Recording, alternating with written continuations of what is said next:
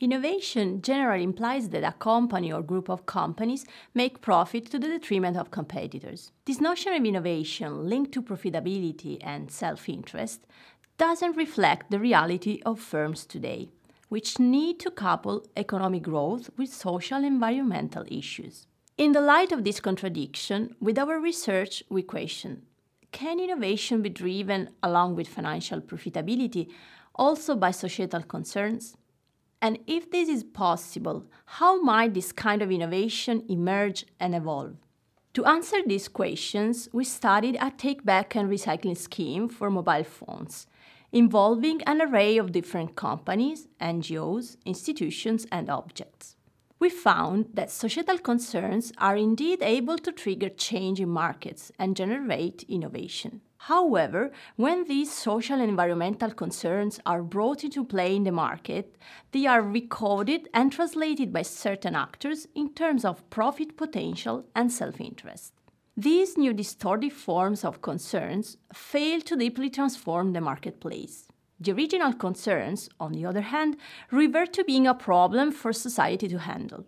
These dynamics are clearly illustrated by our analysis of different market practices namely representations of the market, norms established in the market, and exchange practices adopted. Let's take the example of representations, or the way different actors see and interpret the market.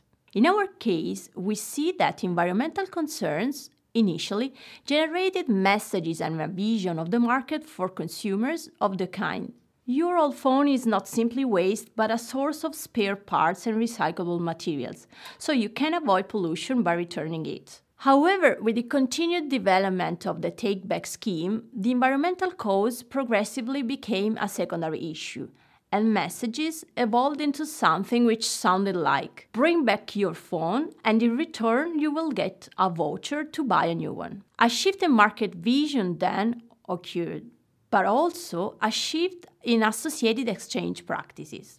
We noted a similar evolution in accepted norms in the market, where the focus shifted from reducing pollution in general to recuperating those rare resources with high economic value.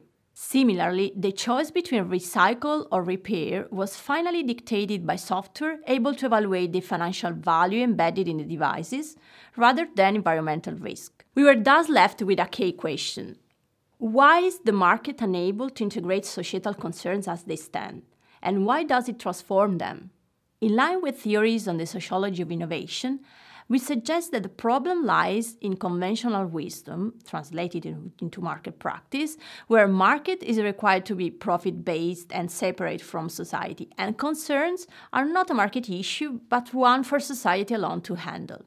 This way of looking at market and society as being two separate entities is cultural and idiosyncratic with our current economic model. We suggest that only once the market society opposition is overcome by all involved will concerns deeply integrate market innovation and policymakers be able to transform existing markets into more sustainable forms.